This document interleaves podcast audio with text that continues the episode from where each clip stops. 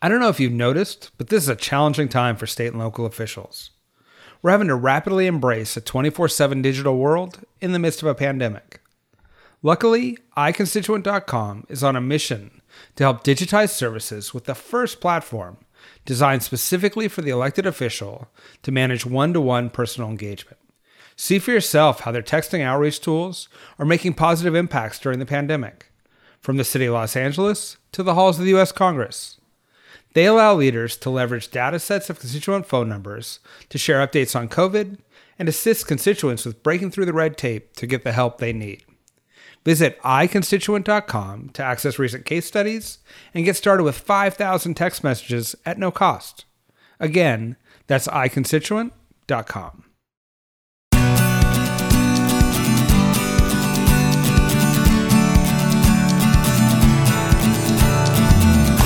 Welcome to An Honorable Profession, a podcast giving America hope since 2018. I'm your host, Ryan Coonerty.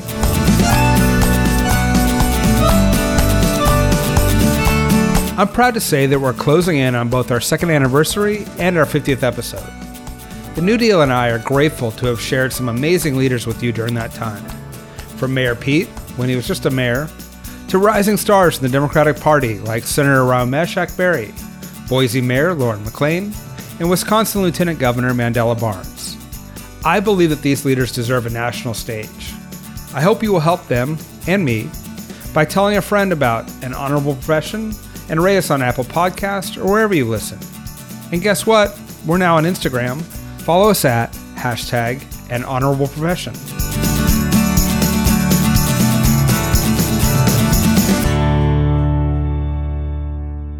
Hey everyone, we have an amazing leader for you today. Michigan State Representative Mari Manoogian. She's only 28 years old, but in 2018, she flipped a Republican held seat in the Detroit suburbs and is now a leader in the legislature. She earned her master's degree from the School of International Affairs at the George Washington University. And prior to returning home and running for office, she worked for the Department of State and the U.S. mission to the United Nations. We talk about her career, why she loves Michigan, and her experience as the first Armenian American woman to be elected to the State House in Michigan history. This summer, she was selected as one of the 17 emerging leaders in the Democratic Party to speak at the convention. Representative Mari Manoogian, welcome to an honorable profession. Thanks so much. I'm so excited to be here. I want to start with just a couple of weeks ago, you were invited to speak to the Democratic National Convention as a rising leader. Um, can you talk about the call that was made to to have you speak and what that experience was like? Yeah, absolutely. Um, first of all, it was just such an honor to be asked to be part of that amazing group of um, up and coming folks in our party um, across different states and um, different identities. It was just really a wonderful opportunity. Um, and when Vice President Biden's team called to ask if that was something I'd be interested in, um, first of all, whenever um, whenever the Vice President's team calls to ask for some help, I'm always game. I know how important the stakes of this election are. Um, and just really happy to be of any help I could possibly be. And so when that opportunity arose, I was just so um, humbled and thrilled to be part of it. Speaking when you when you went to speak, was it uh, how nervous were you? How strange was it? It's not your normal uh, venue uh, these days in a COVID environment. Tell us what that was like. Sure. Um, so, you know, we found out that it was going to be a crew of about 17 of us giving the keynote address, um, I first hadn't really, um, wasn't really sure what it would look like. Um, and we, you know, were able to access the script and was just really excited about, um, you know, the opportunity to highlight our district. And so, uh, truthfully, I didn't really, I, didn't really hit me just how amazing and um, what a big opportunity it was until um, you know, the day that we announced it to the public that the keynote address was going to look the way that it was that it looked. And um, you know, I because you're so used to zooming, I'm on conference calls and Zooms constantly, as all of us are, and so you know, we filmed it all remotely. Um, it was you know a setup in my condo, um, sort of in my living space, and we created this sort of set that I could give the address from, and uh, we piped in a director and uh, had you know a director and, and folks who were helping with um, the technology over uh, Google Hangouts, and so it was kind of a strange way to film something. Um, although I've gotten quite used to doing that and have done several other videos that way as well now. And so it was sort of a strange experience only because sort of the pomp and circumstance of the convention couldn't really exist in my living space. Um, but you know, once we saw it come together, um, it was just such an amazing. I, like I really wasn't sure how it would come together, and then once it was all uh, produced, it looked wonderful and was such. Um, it just was so impactful. And tell me about the reaction you've gotten, both for the cohort of young leaders, but also as an individual. I know um, you're uh, young and uh, in fresh to politics. Have you gotten any reaction from people who sort of saw themselves in you? Yeah, so it's actually really that's a really great question because I've sort of seen it in a couple of different ways. So, um, first of all, I was the um, only Armenian American to have um, that big of a platform at the convention. Um, uh, state uh, representative and Speaker of the House in Maine, Sara Gideon, is half Armenian, and so she uh, was also featured. But um, you know, having this big of a platform for my um, ethnic community was a really big deal. Um, it's pretty rare um, to have that kind of opportunity within the Armenian community because we are such a small, tight knit ethnic community. And so um, I got a ton of messages from Armenians around the country who, frankly, had never heard of me before because I'm a state representative. And so if you're not from Michigan or you're not plugged into politics, you might not have heard of me before. And so, uh, young, there was a tweet that I got right before the convention on um, Monday night from a little girl in New York who was like cheering for me because she couldn't stay up past her bedtime. And so that was so sweet. And, you know, of course, just hearing from young folks in my district who were excited to see their representative on TV. Um, and my dad is like my biggest champion. So he delivers yard signs throughout our district. And of course, we're gearing up for reelection. So the signs are all going back out again. And you know, he constantly is calling me saying, like, you know, the people here love you, Mari, because they keep saying, like, oh, we see her, you know, we see her on TV fighting for us. And, you know, we see how she elevated Birmingham. We see how she elevated our small businesses. Um, and so for them, it's like, you know, the more they see that we're able to do that, the better, um, the better advocate I can be for our community. That's amazing. Yeah, I saw the I saw the tweet from the little girl, and uh, it was it was inspiring to see to see a new generation be inspired uh, by politics in these in these difficult times. Can you talk a little bit about your uh, background and specifically uh, your how your Armenian heritage has informed your politics um, and yeah. and sort of your path into public service? Sure. Um, so it's a it's sort of a complicated question, but really, um, a lot of it comes down to the conversations my family and I had at the kitchen table over dinner, um, which is pretty common, I think, for a lot of American families, um, and sort of how that informs um, their upbringing and really informs their view of the world.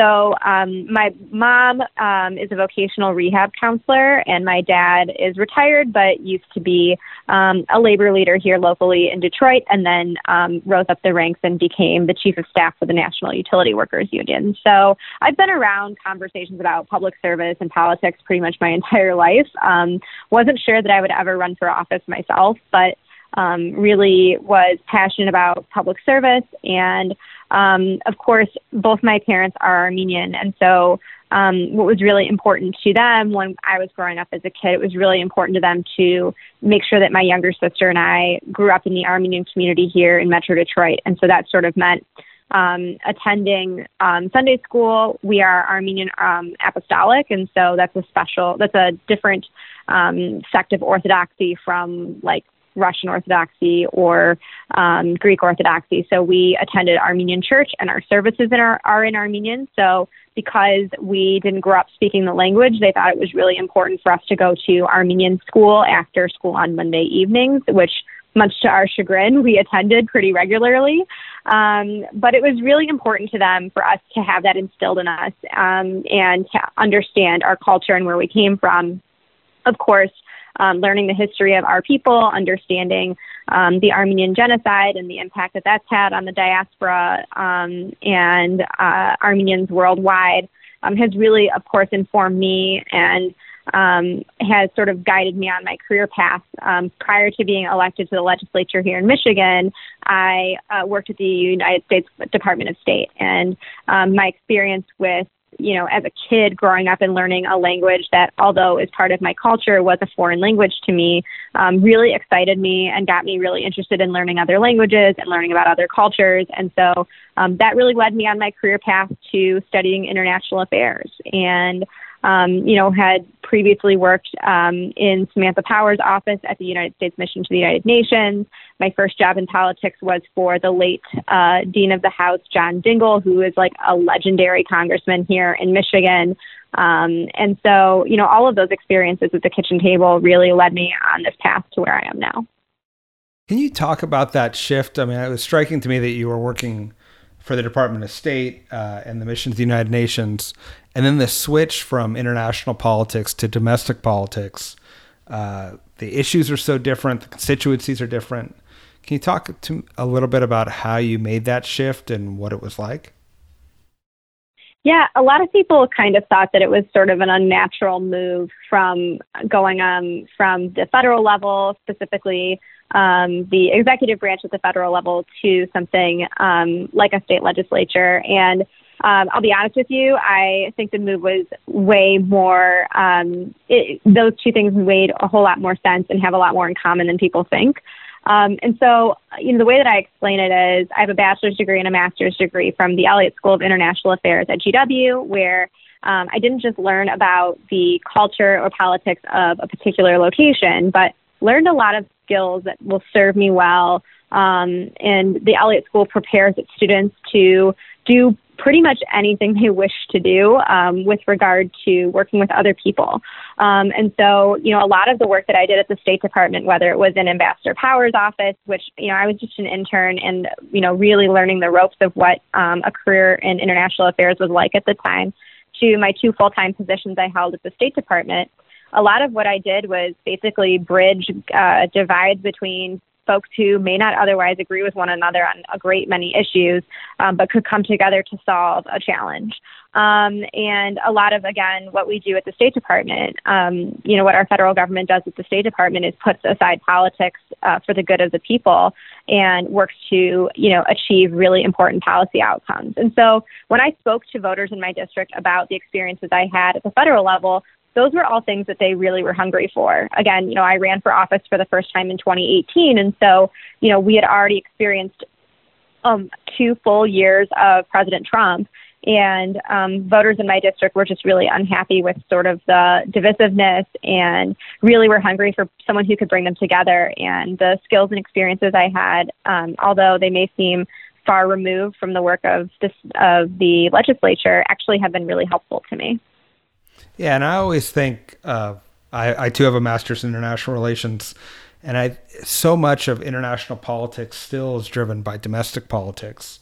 Um, and by the needs of elected officials or, or officials in other countries um, to satisfy their domestic politics. And having that understanding, I think, will make you, it's, it's, clearly made you a better domestic politician. I also think if you so choose to return to international politics, it'll make you uh, a better international uh, politician as well.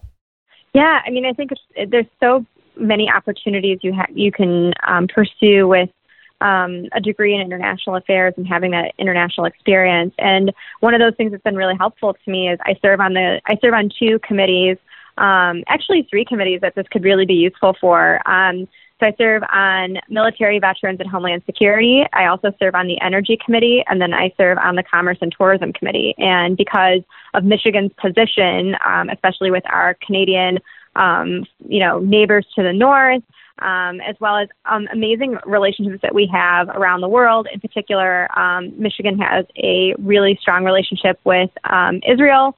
You know, a lot of different conversations have been had about sort of how Michigan's auto industry can be positioned as a worldwide um, leader in electric vehicles um, and other um, automotive technology.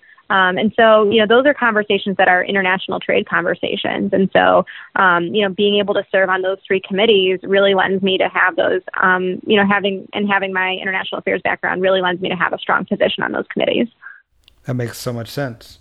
Can you talk about the the run for office? So it's 2017, 2018. You're in your mid 20s.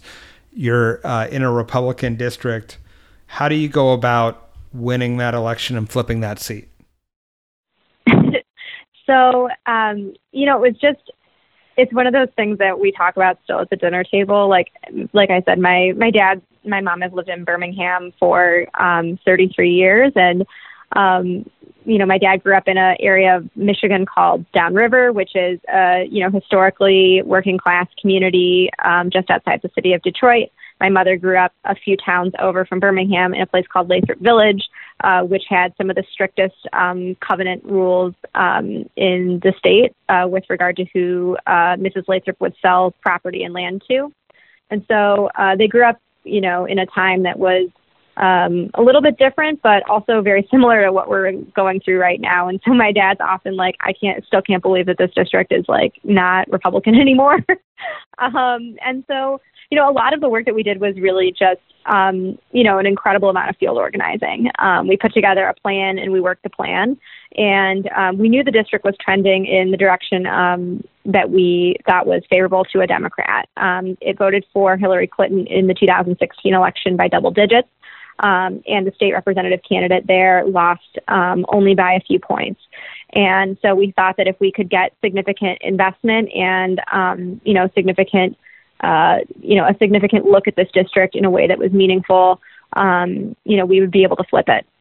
And so we had a really competitive primary and then a, a competitive general election as well, and um, was able to win my primary by about uh, four and a half points, and we were able to do that because of the you know really critical focus on ground game. Um, in my primary election, we knocked over 27,000 doors, and I knocked on um, about 5,000 of those doors myself. And then um, for the general election, uh, by the end of the general election, we had knocked on over 50,000 doors across the district, and I had done 10,000 myself. Um, and we talked about issues that people really cared about, and they were cross cutting, right? So, investment in public education. Uh, Michigan unfortunately gave the world Betsy DeVos. and so, um, she's someone who, you know, when you mention her name, people like all have a visceral reaction to her. It's really incredible. And, um, you know, we talked a lot about investing in public schools. I grew up in the district and as a product of our public schools with a really strong voice and had, you know, teachers of mine as a, as a young person, you could see that being young might be a detraction, but I still have teachers that I, um, you know, I took their classes in high school. And so they were incredible advocates for me on the campaign trail. Um, so we just talked about issues that really mattered to folks and just cut through the noise and um, didn't run a negative campaign at all and just continued to talk about things that mattered to folks. And we were able to flip the district. Um, we swung it uh, nearly 20 points in two years. Wow. So I also got elected in in my hometown, and uh, you know had former teachers when I was knocking on their doors. Can you talk a little bit about for the listeners out there who are thinking about getting engaged in politics, that sort of, especially in their hometowns, how do you present yourself as somebody who they knew when you were a kid, uh, as now ready to lead the community and to to address the issues that they care about? Yeah, I mean, a lot of what I did when I first um, announced that I was running for state representative was just have like coffees with people um, and reintroduced myself to the community. Um, I moved home from Washington and then a couple months later announced that I was running for state representative. And sometimes that works um, for folks. I'm like really grateful that it worked for me. I know it can be a sort of a challenge to do that, but um, because I grew up in my hometown and because of the kind of community that I'm in, um, in my district, uh, we have the number one, we are the number one district in the state of Michigan for bachelor's degrees per capita, actually. Um, and uh, I think the statistic is about um, 81% of my constituents um, who are adults have a bachelor's degree or more. Uh, or higher education than that. And so they understood that, you know, the experience that I had in Washington would lend itself to being a state representative. And that was sort of, you know, it was incumbent on us to present ourselves in that way and present the campaign that way.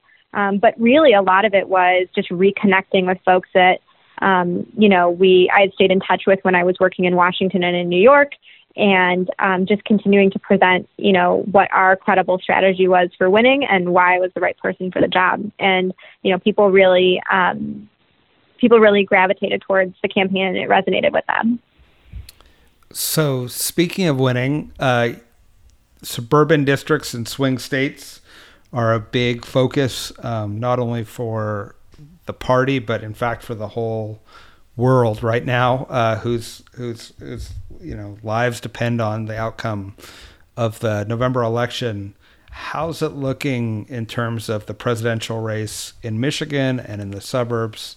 Uh, and do you have any advice for the party as they as they as we head into the last months of the election?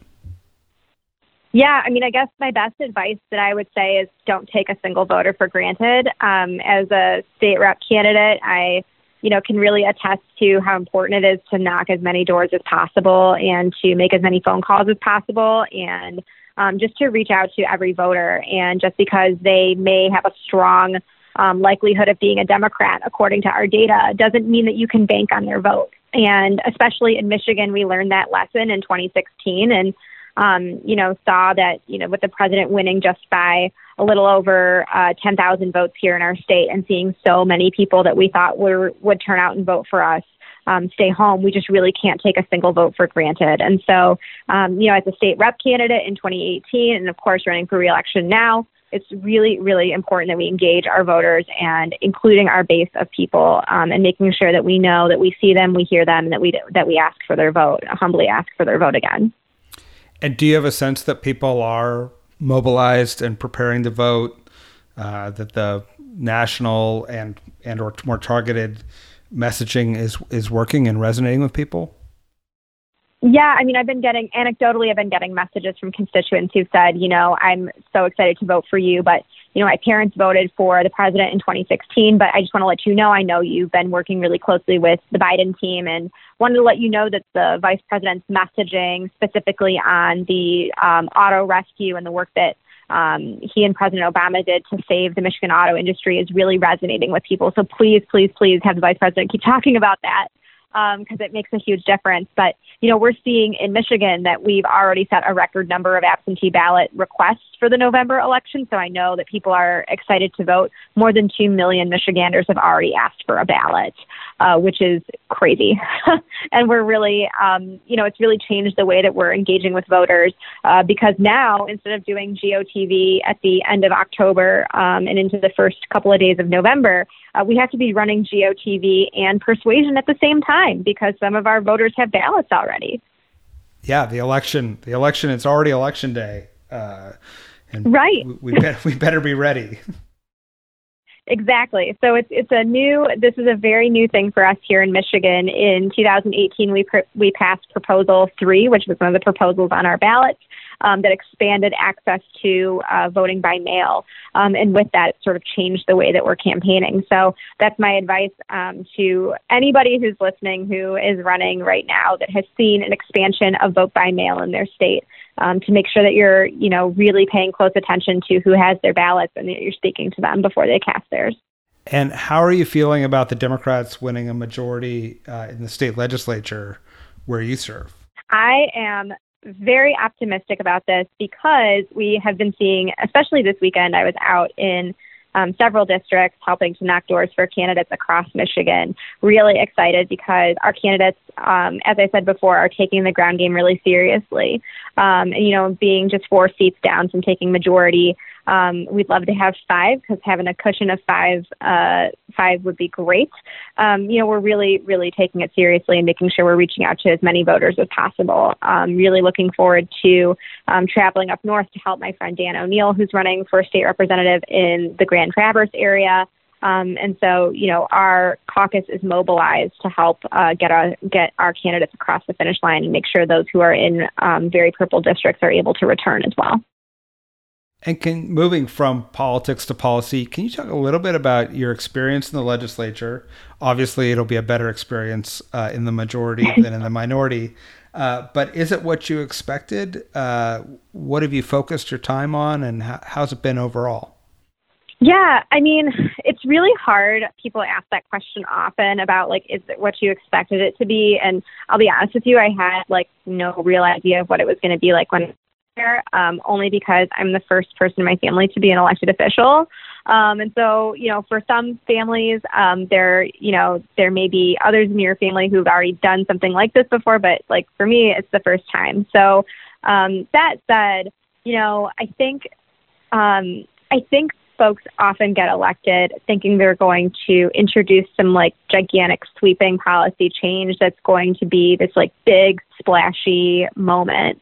And for me, I've always kind of kept my head down and really, um, you know, obviously if some big opportunity like that were to come along, that'd be incredible. But um, really for me, I've been really focused on, you know, reaching out to our constituents and seeing if there's anything in particular that they, um, you know, if it's a small, even if it's a small tweak, what can be done to make our lives easier and better. And so, you know, a lot of what we focused on are like really niche bill ideas that um, frankly, constituents have come to us with those ideas. So um, one of the really big policy, I, I think the biggest policy push that we've made, and it was a bill, my first bill that was passed was um, to change our distracted driving laws um, to make them safer, to make the roads safer. Um, and right now we've got a really antiquated version of texting and driving uh, legislation on the books, and we're looking to expand that so it includes more modern technology. Because uh, when it was written, it, our uh, legislators didn't conceive of the idea of having a computer in your pocket. Um, but moreover, you know, small things that would make a really big difference in people's lives. Um, we're working on kayak safety legislation because um, a uh, gentleman who was a constituent of ours who actually went to preschool with my sister um, unfortunately tragically died in a kayaking accident. And we think that if we can do uh, some research to understand the efficacy of having flags on beaches versus lifeguards on beaches, um, and sort of figuring out how we can make the Great Lakes safer for everyone, we can have a, a safer and better state. Um, so these may seem like really small things, but they're incredibly meaningful and can change people's lives.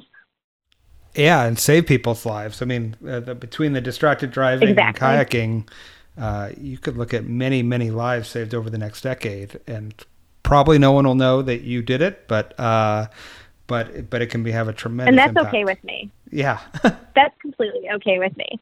I don't need to have like people don't need to know that I'm the one that did this. I just want to make you know our state a safer and better place for everyone. And if it means you know doing something that's seemingly as small as changing you know a couple of these laws, um, it's something that I think will be hugely impactful and um, really, really important.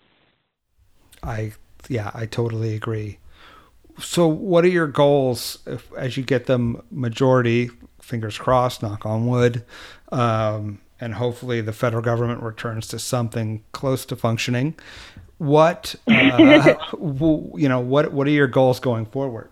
Yeah, I mean, the biggest goal that I would have, should we take majority, um, is to put together something that will um, hopefully resemble a regional transit plan for the Metro Detroit area.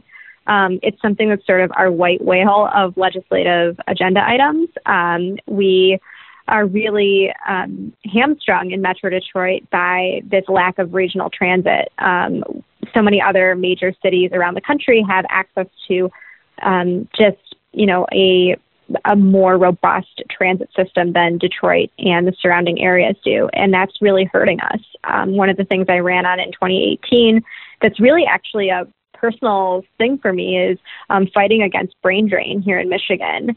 Um, Michigan stands to lose a congressional seat because we continue to lose population over time, and um, a big thing that we're missing out on is uh, retaining our talent. And one of the things that, you know, when, for better or for worse, when Amazon decided they did not want to choose Michigan as one of their headquarters locations, um, and our Michigan bid was rejected in one of the first couple of rounds of bids, uh, one of the big things they cited was the lack of um, public transportation in the Metro Detroit area.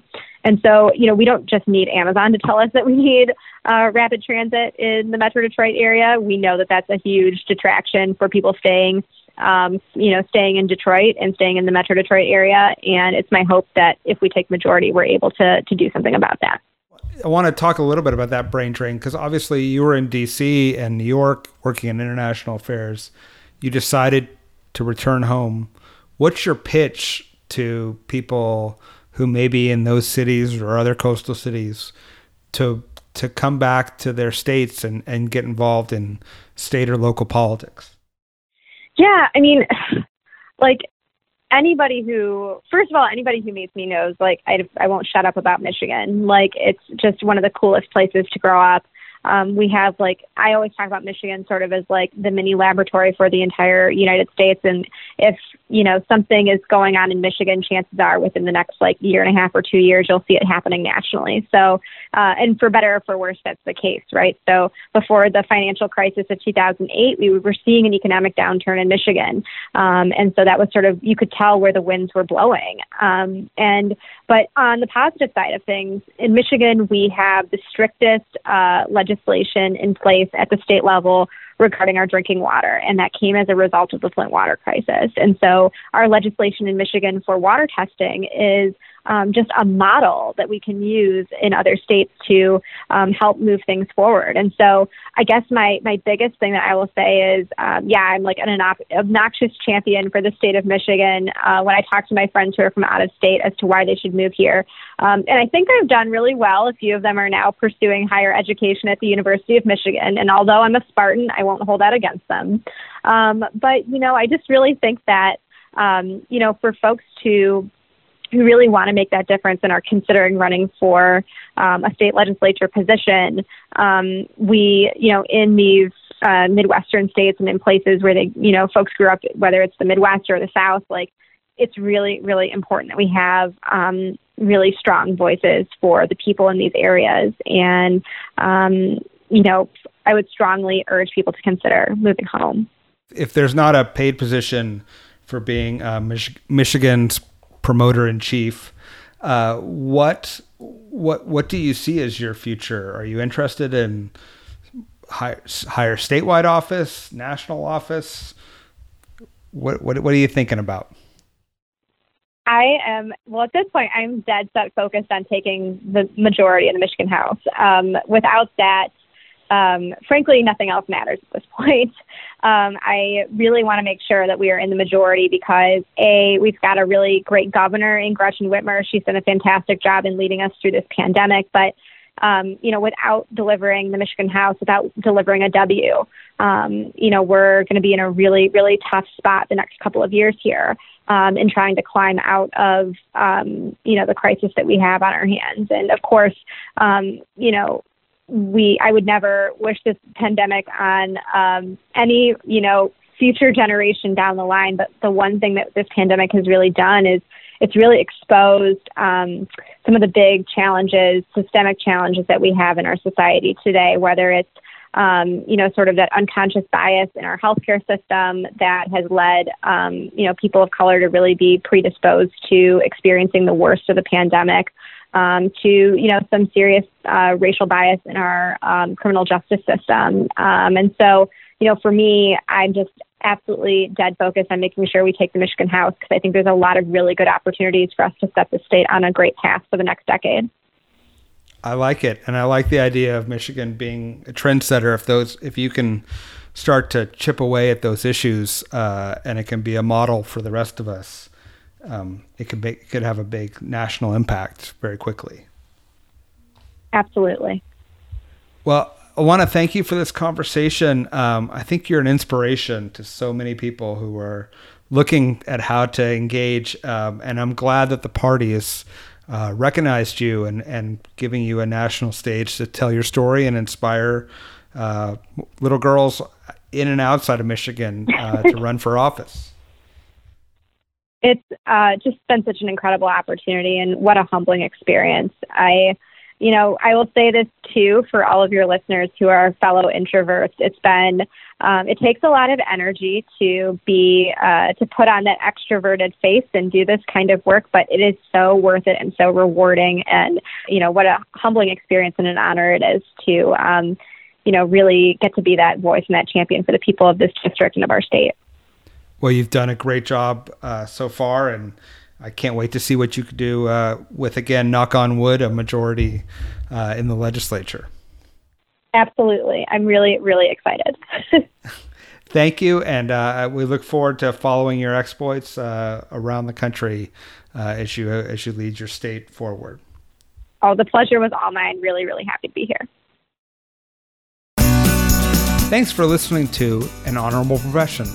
Please subscribe to hear more amazing leaders, and keep asking your elected officials to be honorable. Boots Road Group produces podcasts. I'm Ryan Coonerty, and because we keep things honorable, no tax dollars were used in the making of this podcast.